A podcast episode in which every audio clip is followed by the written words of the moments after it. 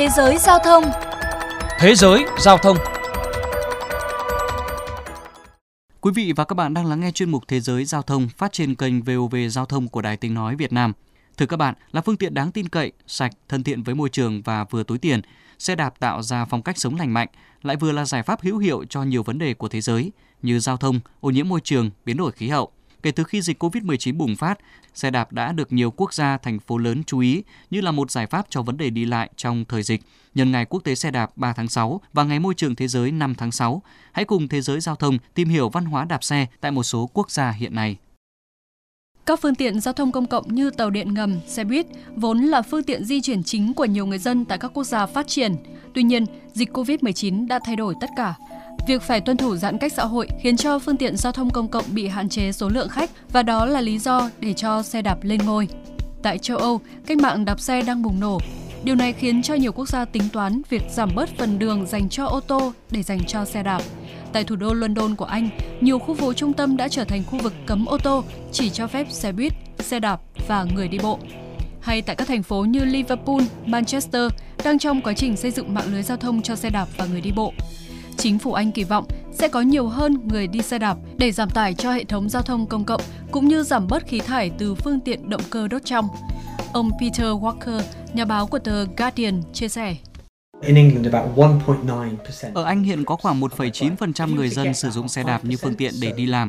Nếu ta có thể tăng con số này lên 5%, điều đó tương đương với việc có thêm 1,3 triệu người không sử dụng xe buýt hay tàu điện. Điều đó giúp ích rất nhiều trong việc giảm tải cho hệ thống giao thông công cộng trong thời buổi dịch bệnh như hiện nay. Còn Thụy Điển, không cần tới khi có dịch Covid-19, đi xe đạp vốn đã là lối sống quen thuộc. Không chỉ có đường dành cho xe đạp trong thành phố, Thụy Điển có những tuyến đường xe đạp xuyên quốc gia kéo dài hàng trăm km. Có thể nói chỉ với chiếc xe đạp, người dân Thụy Điển có thể đi bất cứ đâu miễn là sức khỏe cho phép. Thống kê giai đoạn 2012-2014, hơn 63% người dân Thụy Điển thường xuyên sử dụng xe đạp. Trung bình cứ mỗi 0,7 km ta lại bắt gặp một người đi xe đạp. Xe đạp đã trở thành vật dụng thiết yếu trong gia đình, được so sánh ngang hàng với TV. Dù hiện đang sinh sống và làm việc tại Việt Nam, bà An Maue, đại sứ Vương quốc Thụy Điển vẫn giữ thói quen đạp xe, vừa để đi làm vừa để giữ cho mình một lối sống xanh. Bà chia sẻ. Tôi bắt đầu đạp xe từ lúc 5 tuổi cho tới nay. Hiện tôi đạp xe đi làm khoảng 2 đến 3 ngày mỗi tuần. Chiếc xe đạp ưa thích của tôi được thiết kế theo trường phái cổ điển và cũng do Việt Nam sản xuất. Dù đạp xe đem lại hiệu ứng tích cực như giảm ô nhiễm môi trường, giảm ùn tắc, nhưng cũng không thể bỏ qua yếu tố an toàn giao thông.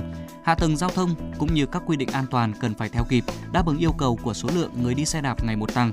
Mới đây, Bộ Giao thông Vận tải Singapore tiến hành khảo sát, xem xét liệu có cần thắt chặt hơn các quy định về an toàn cho người đi xe đạp cũng như các chế tài xử phạt hành vi vi phạm. Một trong các vấn đề đó là liệu có nên quy định cấm các nhóm người đi xe đạp dàn hàng ngang khi lưu thông trên mọi con đường, cũng như hạn chế số lượng phương tiện tối đa cho mỗi nhóm đạp xe trên đường hay không? Heather Tan, một người đi xe đạp chia sẻ.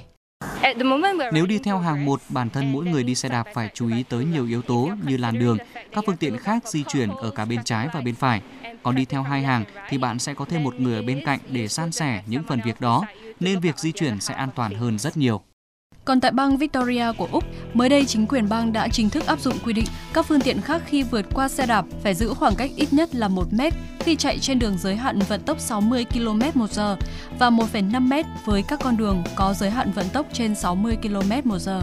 Quy định này được áp dụng sau khi số liệu cho thấy số người đi xe đạp thiệt mạng do tai nạn giao thông tại bang này lên tới 13 người trong năm 2020 so với 10 người thiệt mạng những năm trước. Người đứng đầu ngành giao thông vận tải bang Victoria, Ông Ben Caron cho biết. Chúng tôi sẽ làm mọi việc trong khả năng để khiến mọi người đều an toàn khi đi trên đường, bao gồm cả những người đi xe đạp.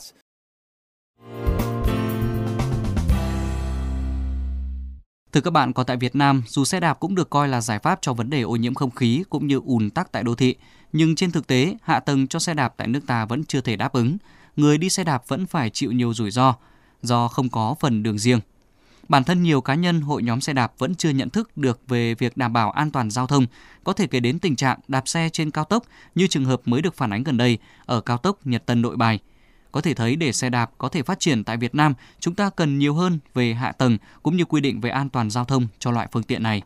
Đến đây chuyên mục Thế giới giao thông xin được khép lại. Cảm ơn quý vị đã dành thời gian lắng nghe.